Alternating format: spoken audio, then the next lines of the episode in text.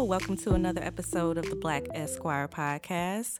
This is a special episode. We are in collaboration with the Simply King Podcast. How y'all doing? This is Rodney Perry of the Simply King Podcast. Yes. If this is your first time tuning into the Black Esquire Podcast, this is a platform where we discuss how to navigate the Black experience in corporate America, as well as how to live your best life as a Black professional. I am one half of the Black Esquire Podcast, Shelley Whitehead. I am here with my lovely co-host, Michelle Jenkins. Hey, Shelley. Thanks for the intro. As Shelley said, I'm the other half. My name is Michelle Jenkins. I'm a local attorney and helped dreamed up this space. So come in, get comfy. We're thrilled to have you, have your ear, and have your attention. You can find more about us, the Black Esquire Podcast, specifically on our website at blackesquirepodcast.com. There we feature weekly blogs, events, and background info related to the Black experience in corporate America. On Facebook and Instagram, find us at Black Esquire Podcast.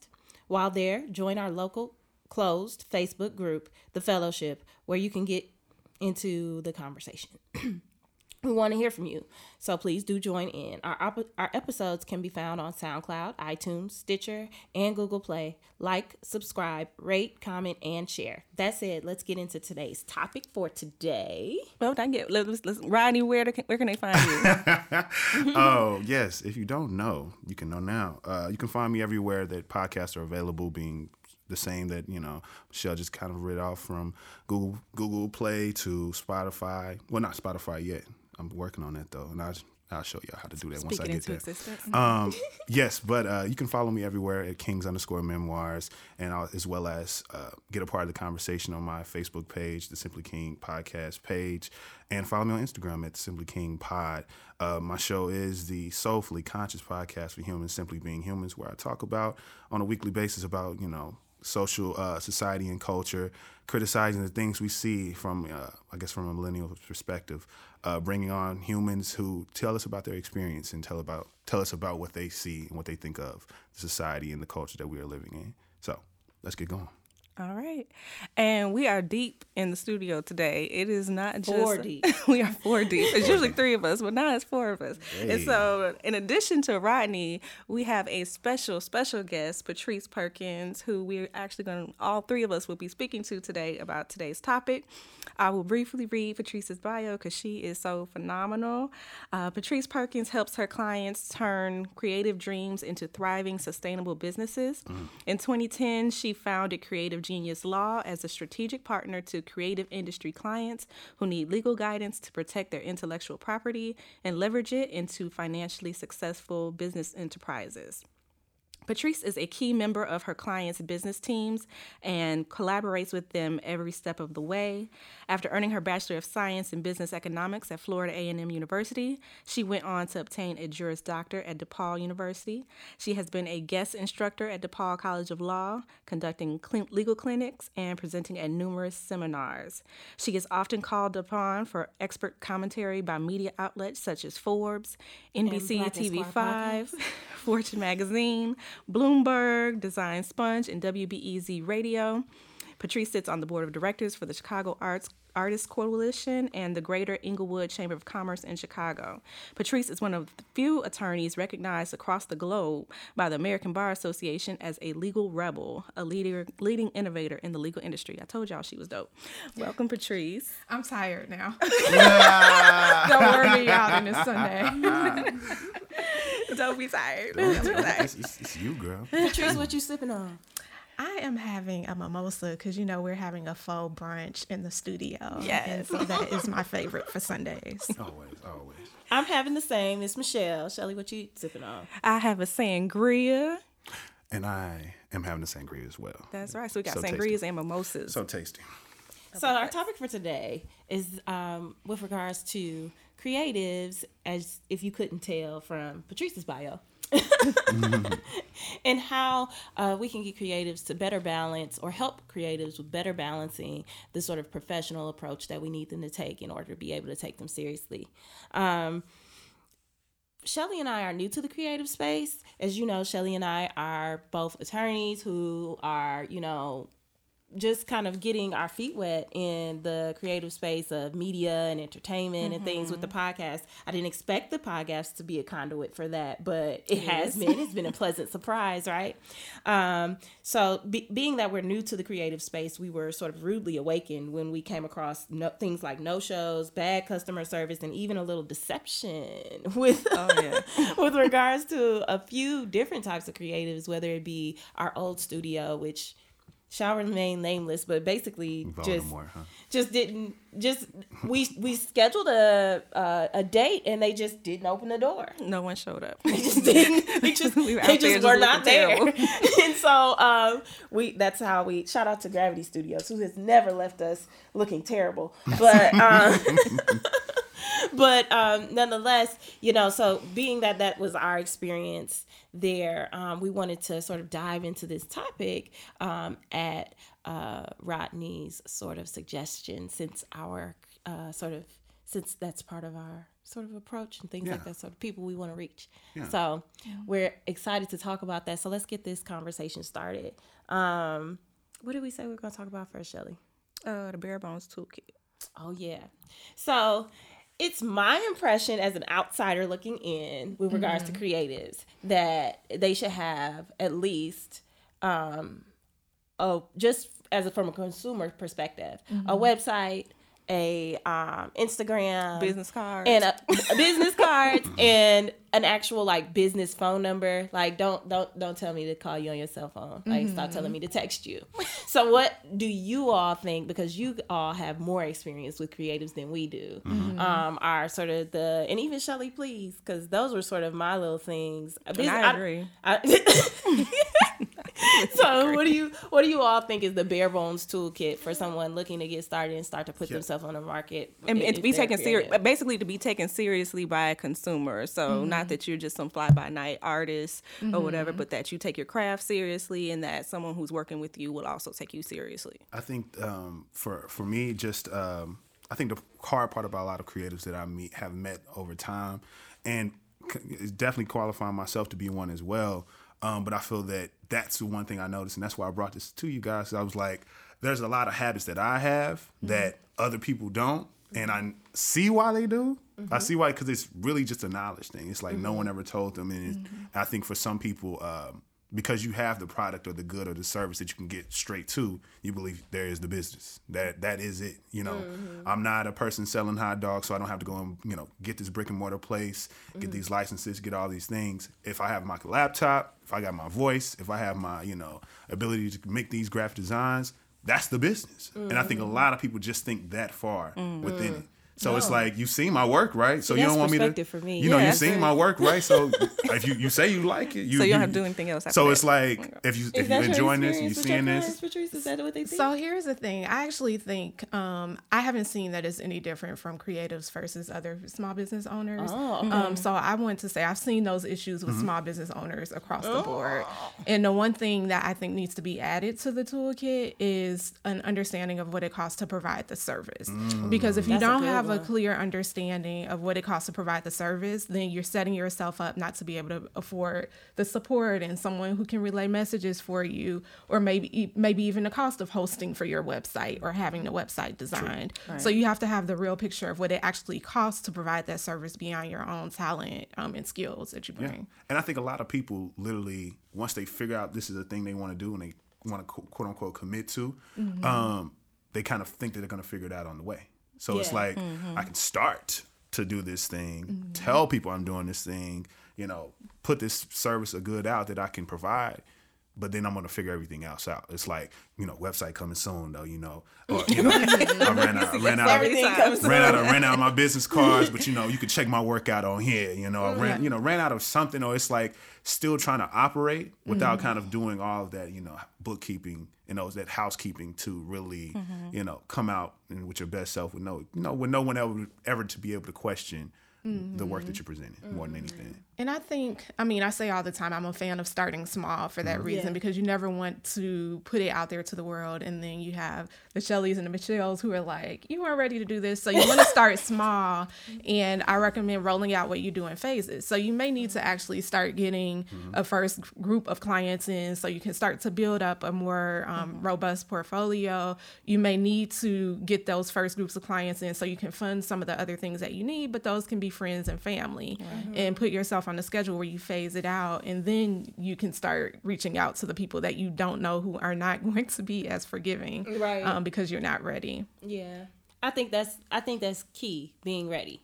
I think you have to really be honest with yourself as with regards to whether or not you're actually ready to take on things. I think we are in a we sort of live in a day and age where everybody's an expert, even on things that they haven't really done. And I think sometimes it'll benefit you a lot to sort of just shadow or just really take something in first before you sort of dive head first into something and you're considering yourself a provider of services. Because I can't tell you how many times I've hired a DJ and I was like, oh my God. Why are you DJing? Like, what are you doing? So I do think that you need a gauge that's outside of just your family and friends sometimes. And I think that's something that's hard for creatives to find, somebody to be honest and say, you know, I listened to your raps. I'm sorry. You know, maybe we could revisit this in a year or two or something like that. I think it's difficult to, I think that's hard. And on the other side, I've been the person who was like, I'm not going to tell him. So I understand. You don't want to be the bad guy. But I think the thing that I've noticed about people who are very organized and very analytical lend a lot of their confidence to the knowledge that they've acquired and experiences that they've had. With a lot of creatives, I feel like I've noticed more so being led by, emotions, being led by their ego, being led by their pride, seeing like, I know this is great. I know this is good. A few people have told me this is great. A few people told me this is good. So I think this is ready for me to do something about this. And they reject certain things, not understanding that people are trying to help. Like, okay, you are great. You're this, prodigy of sorts. Why don't you go to school to kind of learn more, to really sharpen the sword? You come natural to this thing. Someone is suggesting for you to kind of tighten everything up by, just getting the lessons, even if you feel like it's pointless. Getting any type of education will never hurt. I know so many people who reject that, just like they are natural, natural photographers that have a great eye, but it's like there's certain intangibles that you can learn from these things that can make you even better. And on top of that, can make no one be able to have to, question the validity of your work. It's like you've studied this, you've done this. And why do you think that they're anti-honing your craft? Because it's kind of like, it's just doing it. It's like, if I have the ability to go and get all the things, if I have the ability to, purchase the mic, to save and get all the things I need to create this podcast, do I really need to go to a podcast workshop to learn how to do it? That's how some people think that way. And I've met so many people who, especially if they come out the gate getting a lot of attention, especially in the age of social media. Those lights, especially in the age of social media. If you start to put your work out and you start to share it out, it's kind of like, well, why would I go to school to do this? Why would I go and study to do certain things? Like people are already calling me. People already want me to do this, that, and the third. I got a line of people waiting for me to do work for them. I'm getting booked. Quote, unquote. So here's an alternate perspective on that. So I think, number one, you're right in that the creatives are passionate, right? Yes. And they do this for the love. So they would probably do it without being paid or not, is the bottom line. Most people are truly in love with what they do. But in terms of the, I have a great concept for this podcast. I could be good at it. And I'm a great talent behind it. But then someone suggests they go to a podcast workshop, which may teach them like the business behind the podcast and all of that. I think that's a different situation. I think that is where creatives need to have the awareness to know where you hire out and where you hire for those weaknesses. I actually think they should focus on being great at what they're great at. If they want to learn some of the other aspects of it, that's fine. But if you're not going to learn it on your own, you have to hire out and let people come on to support you who do know those other pieces of it. It's the same thing as being lawyers. Not every lawyers are business managers, and to have a firm, you have to be a business manager, right? And I'm not going to school for an MBA. I'm just not, you know, but I know I have the awareness to know where I need the financial analysts and where I need these other people. And I think it's the same thing for creatives. I think you pointed out something that I think people try to get around certain investments. Like, you got to invest into yourself. Yeah. So it's like, you got to, if you're not going to get the education, okay, so are you going to hire someone who has gotten the education to do the thing? That's real. It's either or. You can't just do nothing. Yeah, you can't just wing it. I'm just going to skate on my talent. That is a huge problem. And I remember one of the things I actually talked to the clients about, because legal is, you know. This is why we brought you on. Right. But you have to distinguish between a cost versus an investment in your business. So not everything is a cost, because people see even hiring attorneys as almost like insurance, right? Like, I'm just paying you out just in case something doesn't work out, when it really should be an investment and your attorney should help you build the team. And so I think if creatives can try to distinguish between what is a cost versus what is an investment and is going to help me build this thing long term and help me keep the customers happy, then I think at least that can move you one step forward.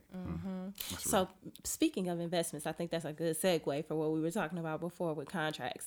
Yeah. So Shelley and I, we always talk in the car. So, so today we talked while I was in the car and she was on Bluetooth.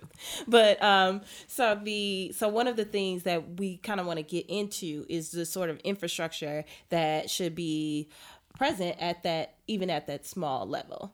And I think, because what I see all the time, because I have a lot of friends who are creatives, because I've been in a band for so long. So a lot of my friends, like, you know, write scores and sing and all type of stuff. And so I see them all the time, like, ranting and raving about, well, you're not going to get me just for exposure and this, that, and the third. And it's like, I understand your frustrations, but you have to understand that sometimes a consumer is reading these things that you're putting online, and it does not always get received well. We've all saw the frustrated makeup artist say, well, this is why I asked for down payments. I can't believe especially the hairdresser. Yes, or the hairdresser. Oh, yeah. The whole laundry list of don't do this, you better come shampoo. You can't do this. Yeah, I seen that. Exactly. So that's what I'm talking about, that sort of rant and raving on Facebook. And I think the way that you sort of avoid that is the appropriate infrastructure and the appropriate systems, so that people aren't necessarily trying you.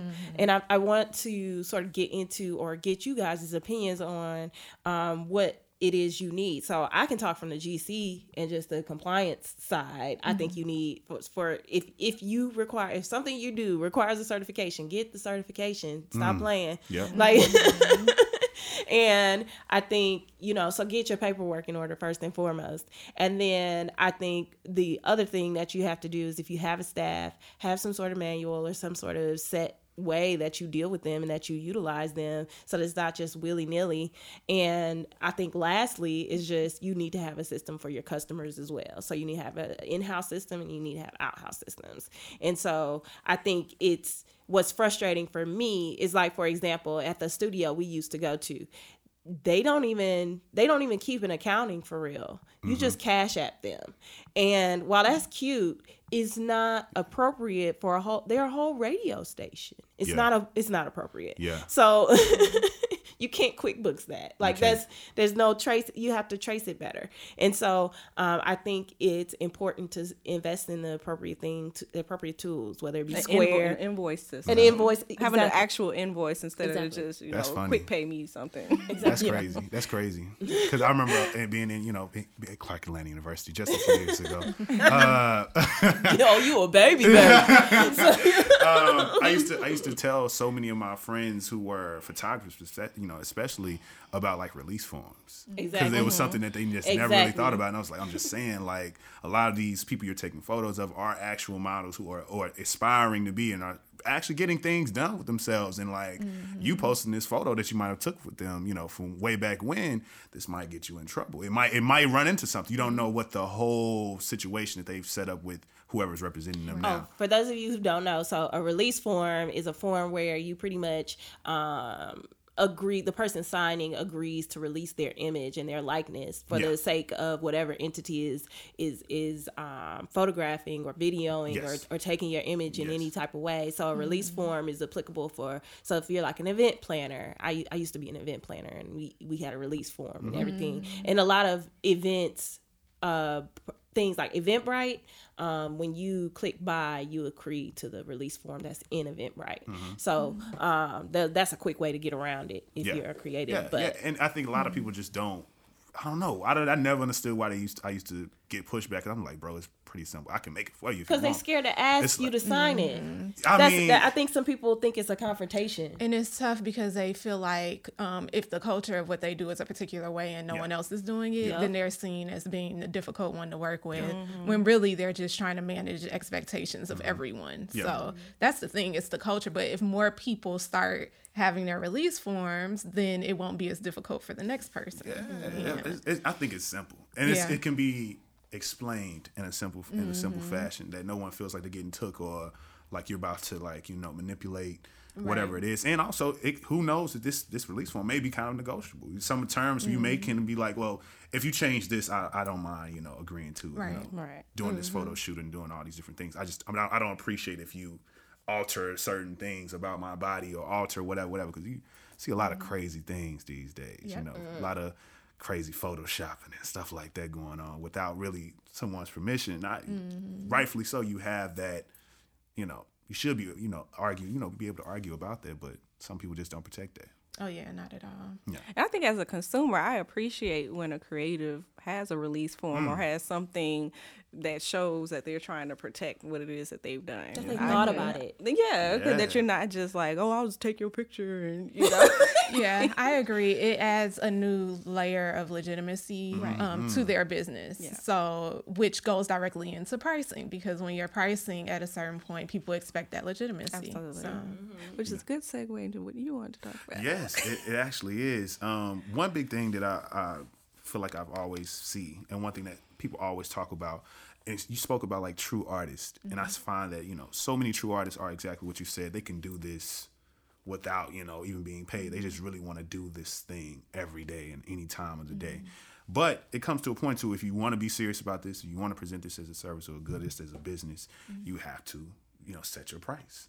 And I've always wondered, because so many people have came to me, because some creators believe you study business, so you should be able to understand every single thing about any type of business. Not really like that, but I've tried to help. Right. And the value of work. How would you suggest someone would go about kind of truly evaluating the service or good that they provide, either being from any sort of creative capacity? So I'll start with what you shouldn't do. And what you shouldn't do is price according to the person next to you. And this is my opinion. And it was inspired by Dan Kennedy, who's a big sales guy, has a book called The No BS Guide to Pricing. And he said that everyone kind of plays follow the leader when it comes to pricing, but you're following the person who just pulled a price out of the sky. And so everybody's just doing this arbitrary pricing that's probably too low. And then you just end up chasing your tail. So don't just follow the person next to you in your market.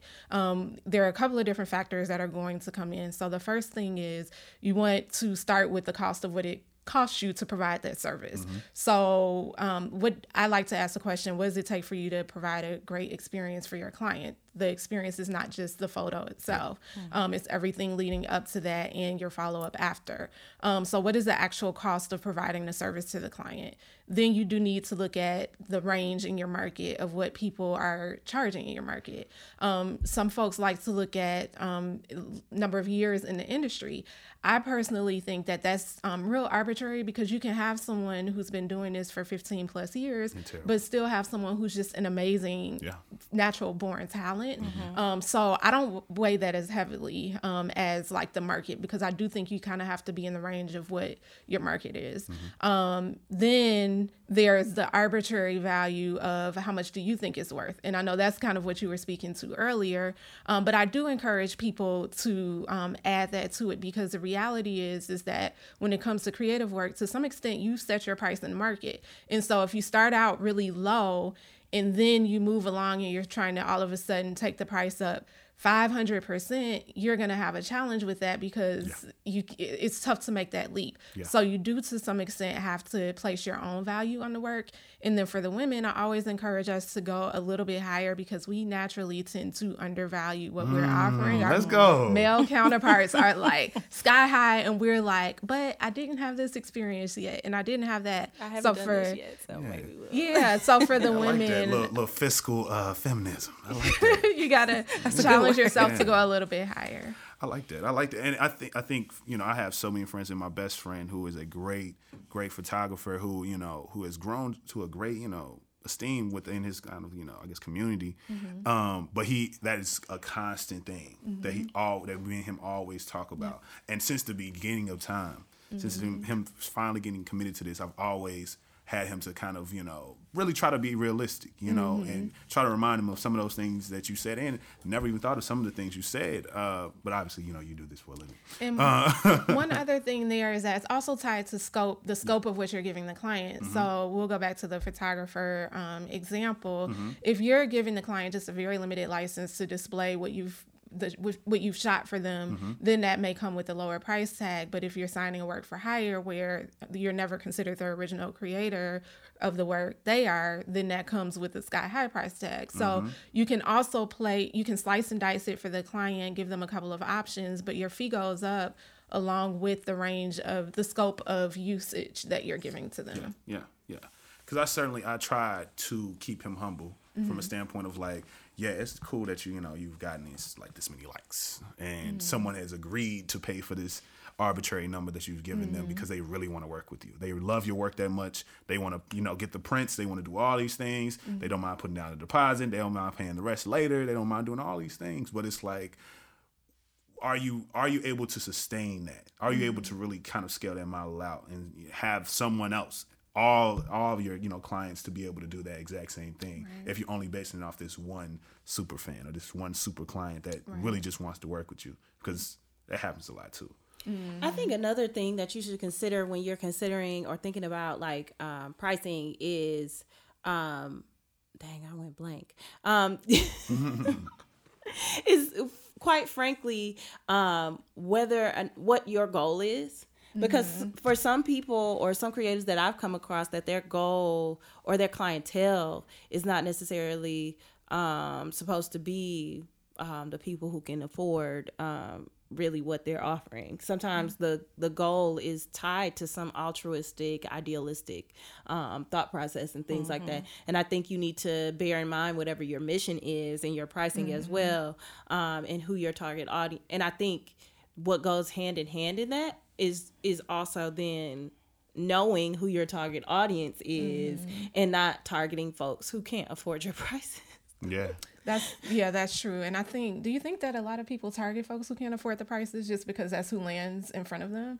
Maybe that's who they're familiar with, and that's who they know already, so it's just already comfortable. Right. And they don't have to expand too much to find the high paying client. And that's when it comes to you have to do your part, because you can't just take what comes in front of you, because mm-hmm. again, that's not scalable. You have to make sure the client is actually a fit for what you've dreamed of when you dreamt up of this business. So yeah, I think for me, a lot of people just don't take the time to actually identify who their target audience is, so they don't know.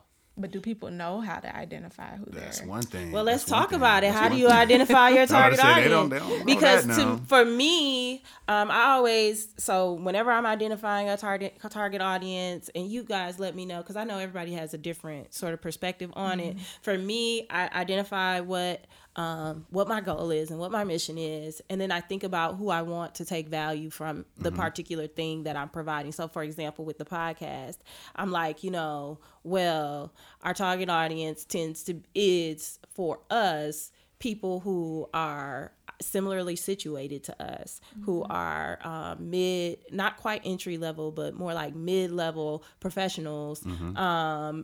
And to be honest with you, typically corporate America, we're not necessarily focused as much on entrepreneurs. We welcome entrepreneurs, but our content doesn't focus there. Our mm-hmm. focus is more so on people who have to deal with others who work either above them or have more of a a boss, and I put that in air quotes per se.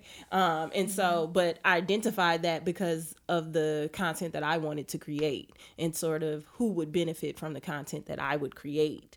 So that then I'm not providing a good to somebody that I'm just like kind of forcing it down their throat. And so that just would not quite gel. And I think and so that's the approach that I take. I don't know how other people do it. Yeah. So my approach was I actually chose a celebrity avatar that represented my ideal client. And so my female avatar was Solange. That is so cool. And my male avatar was Pharrell. Oh, that's so cool. Oh, I love that. And I broke down, what is it about them? What are the characteristics that they exhibit that I want my ideal client to exhibit and why? Oh, my God. So for Solange, because Rihanna was like the secondary female, but Solange was my main one. So for Solange, she was multi-passionate and multi-talented.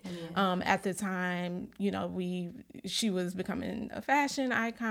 Mm-hmm. She was DJing. She was creative director. Had got the creative director slot with Puma. Yeah. And so I love that she was multi-passionate, but she also was able to create ventures from each of these passions. Exactly. She was Beyonce's sister, but had developed an identity completely separate of Beyonce, which to me spoke to like her strength. And her confidence and individuality as a woman. Then I loved that my person was an urban dweller, but they kind of have this love for like countryside and just the small. That is so Solange with the warehouse that she rented out in New Orleans. So I knew that my person would be an urban dweller, but they may love just like sitting on a quiet porch with a cup of tea or visiting antique markets and doing that sort of shopping. And so I love this exercise. Yeah, so I landed with Solange, but some of the specific factors that I looked at were age demographic, demographic in terms of where they live, city or suburban or rural. My person was city but has an appreciation for like the quiet. So you can go be in the mountainside, for a week or so. Another thing I looked at was like tech savvy. Are they someone who is loving all the new technology or are they running from it? So my person was a technology savvy person. And then also like family values. And Solange, she's very, very, very big on family. That was important because messaging. So a lot of what we talk about is protect your intellectual property, not just because, but to expand your influence, legacy. Impact, and legacy. And so they had to be a family person. And so it may help you guys if you literally run through a list of factors of what your ideal client has and then align it with a celebrity and keep that picture in front of you. So my clients are Solanges. Like when I think about... But then you also have your branding that targets that. So you didn't just dream this up, but then you actually tailored your... Had to speak. And that's a great benchmark to kind of like always reflect on too. Yeah. And the male is Pharrell, and it was a similar thing with Pharrell. He has his nonprofit interests. He had the large brand partnerships. He's always been very kind of edgy in his, or some people would say edgy in his fashion, real individual. So Pharrell was the male version of that, and they're both top notch at what they do. They don't just like dabble. They like go hard or go home, and that was the clientele that I wanted. Oh, that is so dope. That is so dope. Thank you guys. That is a gem. That is such a gem. So we get a lot of things on the toolkit. So we have your client avatar, which is important. We've talked about pricing, how to price.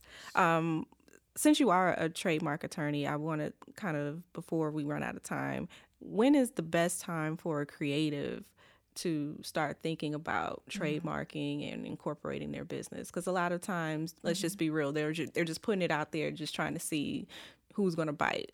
But is it after you get some traction? Is it, do you already start going in? You have to have some level of commitment to it. So you do need that period of testing it with your market to see if it's going to stick. And then you need to personally feel committed to it. And once you've reached that point, and I always ask people, how would you feel if somebody swiped this from you? And if your response is, I'll show up at her house, blah, blah, blah. You know, if that would impact you, yeah. mm-hmm. then that's when it's time. Drag her. Right. Then it's time for you to make the investment. And usually people always think about a trademark for the logo first. It's usually going to be the brand name first because logos do take some time to refine over time. So you want to think about the brand name first. Incorporating, my personal opinion is that as soon as you start doing business with people, including doing business for free, because you've got potential liability there, even if you provided a service for someone for free. So that is sooner rather than later. And Illinois decreased the prices so much now. I really feel like, what are we waiting on? Like, it's $150. Mm-hmm. Yeah. That's a flight to Atlanta. Exactly. A flight to Atlanta. That's like a 3-day weekend. Yeah, that's a 3-day weekend. You know, dining out. Yeah, dining out too. That's right. Go get some of that brown bread at Cheesecake.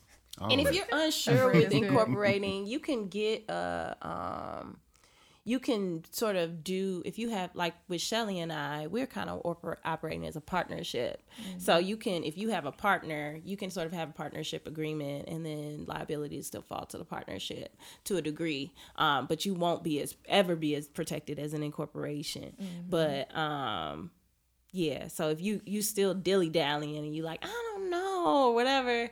And also too, it's not that much work. It's really not that hard. It's really not that difficult. It's work, but it's not that much work to where what's harder is the taxes. Mm-hmm. And I should say, to legitimately own a business, it does have to be capitalized. So you do have to have some startup money that can go towards the startup cost. You don't just want to go and file it and then you don't have any money to fund it, because that's not going to get you the protection you need. So you have to have some money for the business. That's real. Important. That's real. Yeah. And that's a big piece right there. Yeah. That I feel like a lot of people are really, I mean, so many people who are just really working kind of, month to month, week to week, and kind of, possibly making enough to operate the business in a way, but they're not making enough to truly be able to expand and do anything else. Right. It's like if we bring in any other new expense or any new invest, we can't even invest because we kind of like are just only maintaining on the expenses that we have. And possibly if we do take out, go and find someone like yourself or find some, business manager or find an accountant that can actually look at the numbers and see how much we're spending. It's like, do you know there's an alternative here? Do you know you don't really need this, or there is a better way to do this? And I think that's a lot of people. They're just really doing business wrong. Maybe they want to do a little bit better. They maybe be operating and making enough to operate, but they just don't know enough. So Patrice, before we get out of here, I know we've kind of talked about how creatives, if you're in the business of, you just want to create and you don't want to worry about the business and finances and the legal aspect, how should they go about to finding their team?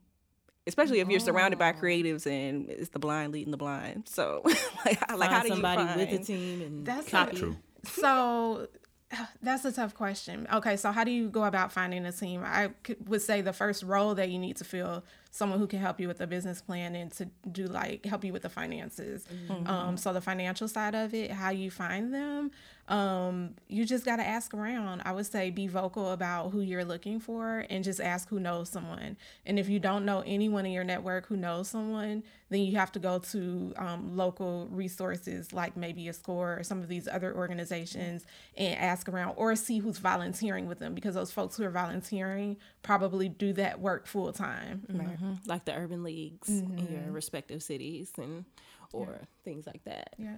Mm. And Google. I mean, Google is amazing. Oh, people be optimizing their keywords. So if you Google they are. Financial consultant for small business in Chicago, you might land on some folks and then vet them. You also can do I like doing LinkedIn searches on what the things that I need or whatever. And I think also too, there's always TaskRabbit. Mm-hmm. If you need a quick fix.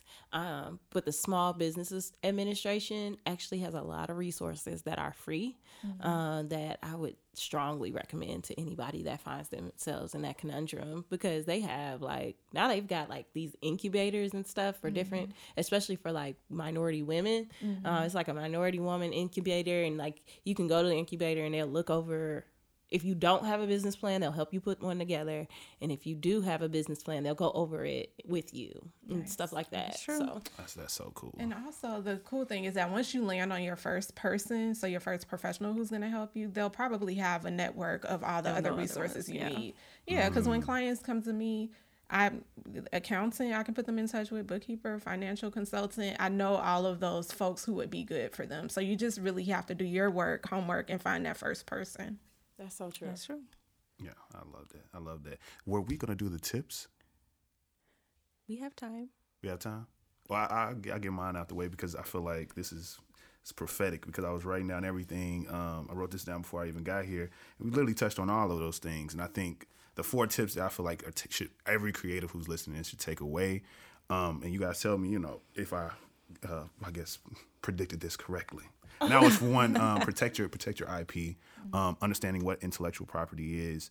And truly, you know, that's the whole thing about release forms, the whole thing about, you know, the partnerships that you have with these specific businesses and brands, especially once you start to expand and start to get more notoriety, you want to make sure these certain things happen. You know, my friend who I mentioned, he had, was proposed this kind of partnership with Porsche, with this Porsche experience that they had. And it was like, he didn't know what to do. They were asking him all these questions and it's like, bro, you need to make sure you have this, you need to have this. And also consult someone on this because certain things I don't know. I'm just telling you just off of common sense, like make sure they don't kind of take this full control over whatever you create for this thing or whatever you provide for this thing. Second being build a team. I just build a team and so you can create with a peace of mind. And, you know, coming to, you know, the Patrices and going to the accountants of the, you know, your respective places.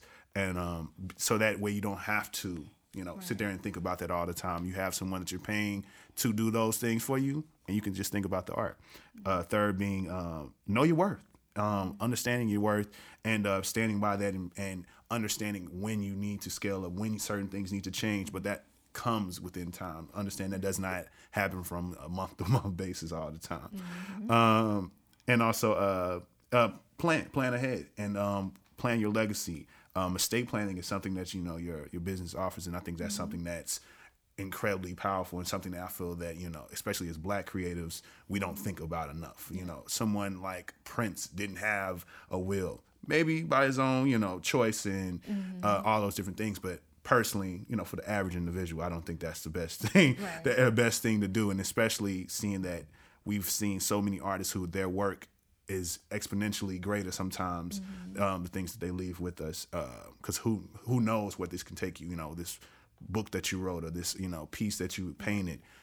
Years and years from now, it could be worth millions of dollars. And, you know, your mom's is still, you know, kind of just living how she's living when your family should be able to kind of reap this or whatever respective person you believe should be able to benefit from that, your work, because that's who you chose.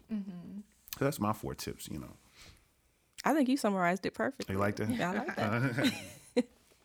Patrice, what do you have going on that people should know about? So and where they can find you?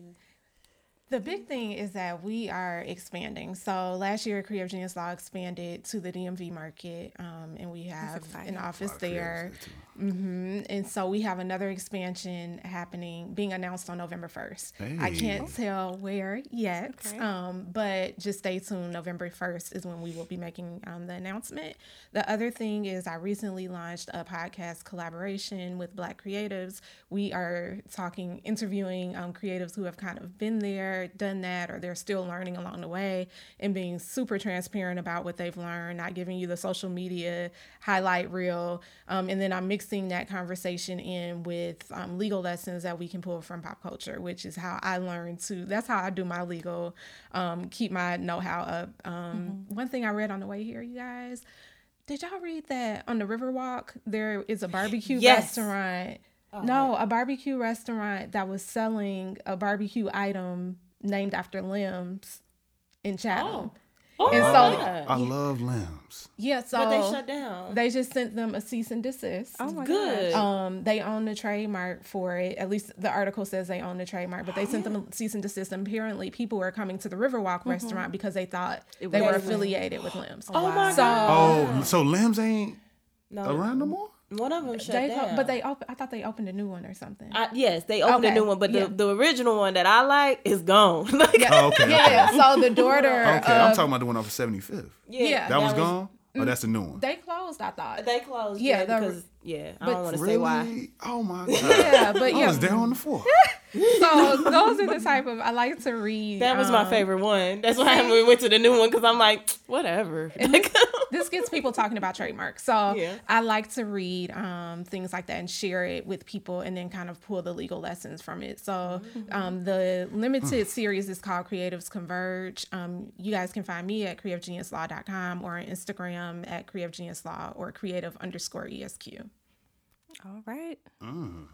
What I was talking about and why I said, when you said Riverwalk, is that they're putting little domes out that have heating in them or whatever. And I'm just really excited about that. That's all. I'm excited too. And for our Chicago creatives, there is a request for proposal out for businesses who want to do like a pop-up in off the Riverwalk. There's a huge initiative behind it. That's smart. Yeah. I love that. Well, anyway, that's all we have for you. We want to thank you all for tuning in. Be sure to like this episode, share this episode, comment on this episode. Please. Stay black, stay Esquire. So glad to be here. This is a great collaboration. I can't wait to see exactly where conversations come from. So that's all I want to say. Yes. Bye, guys.